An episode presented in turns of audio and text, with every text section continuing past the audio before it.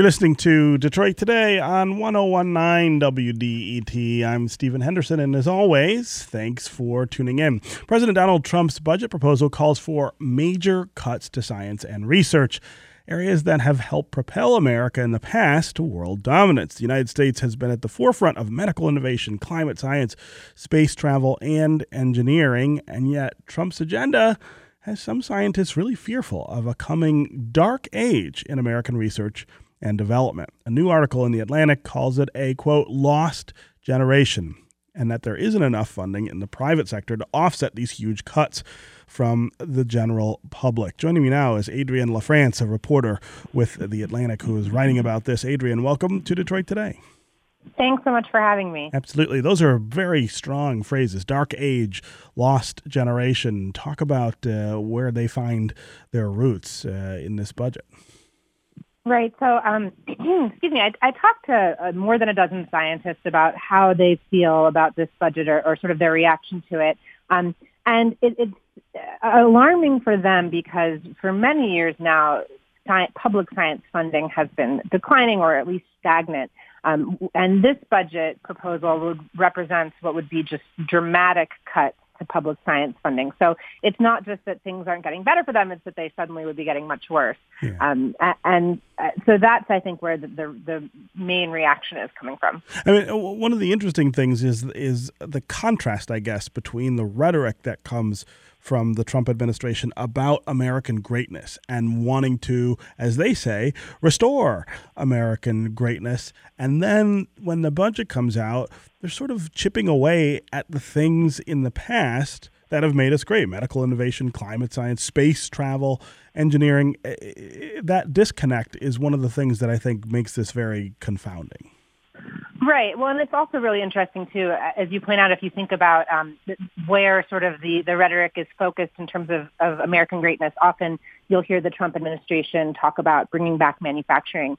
Uh, if you talk to anyone in computer science today, they'll tell you, you know, that's not going to happen. Like our world has changed past the point of bringing it back to what it was, not least of all because you know, of, of automation and what that's going to do to manufacturing, um, you know, self-driving cars. So if you look at where the innovation is actually happening, it shows that the, the, the past is not the future of American greatness. Things are changing. Right, right.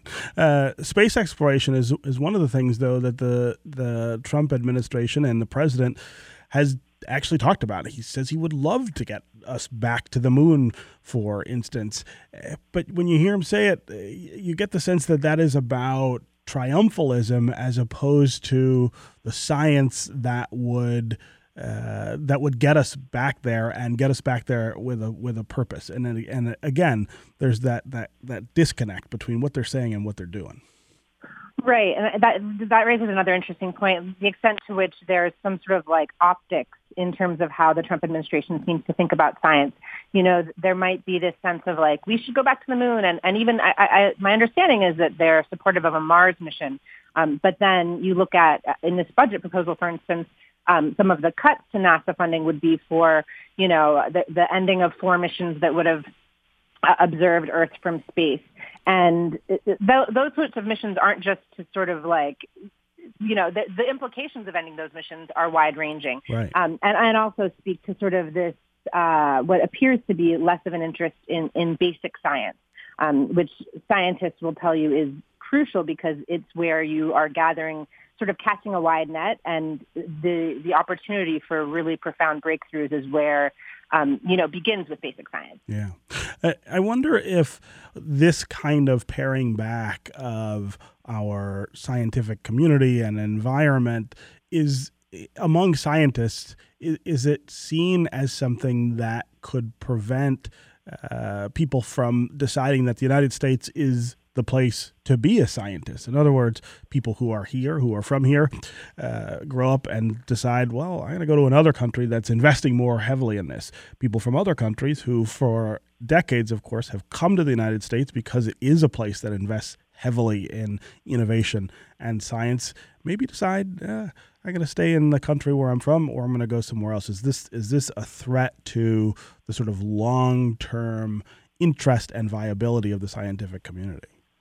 Right, absolutely. That's something I heard from a lot of scientists, um, especially if you look at, I mean, we have evidence that that's happening already. The, the existing squeeze on public funding for science um, has meant that the share of money for younger researchers is smaller.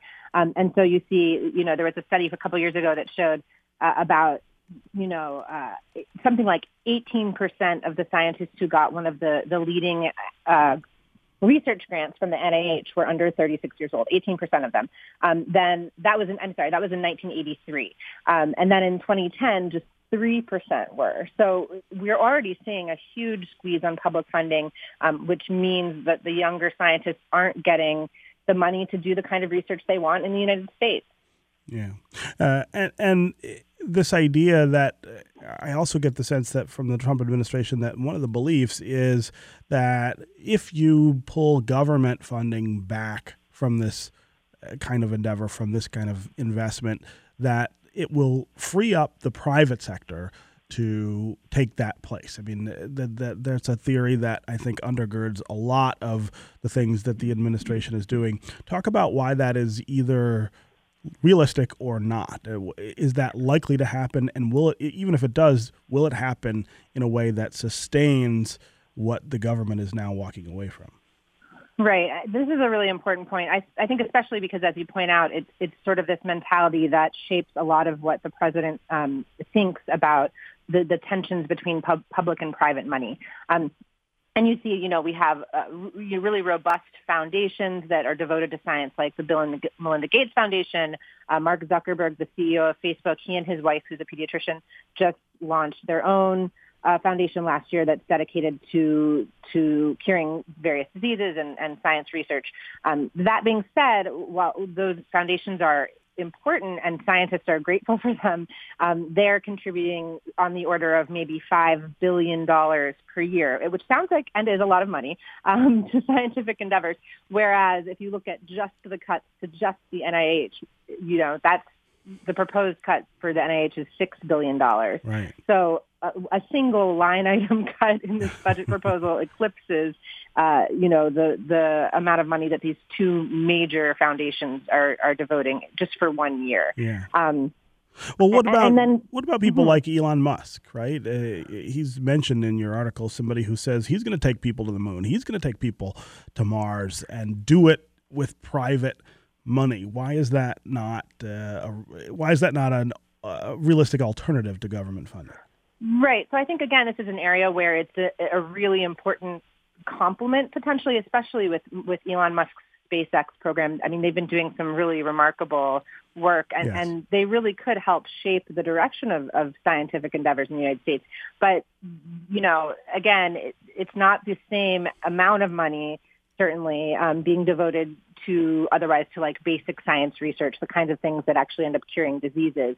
Um, the other problem too with looking at at tech leaders and, and private companies is that it, it affects the, the research that is being, you know, picked in the first place. So someone like Elon Musk might be like, yeah, yeah we're going to send people to Mars, and it's it, it's really exciting. Um, but first of all, we don't know how long. You know, he has no obligation to continue that effort. He could at any time decide he is not committed to that anymore. Sure. Um, also, you know, we've seen with other high-profile tech companies, especially, you know, the, the probably the best example is Theranos, this um, uh, blood testing company that just kind of imploded, um, was that their technology didn't work as well or at all as they said it would. And so there was this tension between wanting to report good news to shareholders that just eventually, you right. know, it became clear that they weren't able to do what they said they could do. Yeah. And so when you're a private company and you're either looking to investors to, to try to make them happy, um, working on their timeline, working on the projects that are of interest to people who want to make money, your priorities are going to be much different than they are if you're just government. letting scientists lead the way. Yeah, absolutely. All right, uh, excellent uh, points all made in that article. Uh, thank you very much, Adrienne LaFrance, reporter with The Atlantic, for being with us on Detroit Today. Thanks for having me. Absolutely. That's going to do it for me. I'll be back tomorrow. I hope you will too. This is 1019 WDET, Detroit's public radio station. I'll see you tomorrow.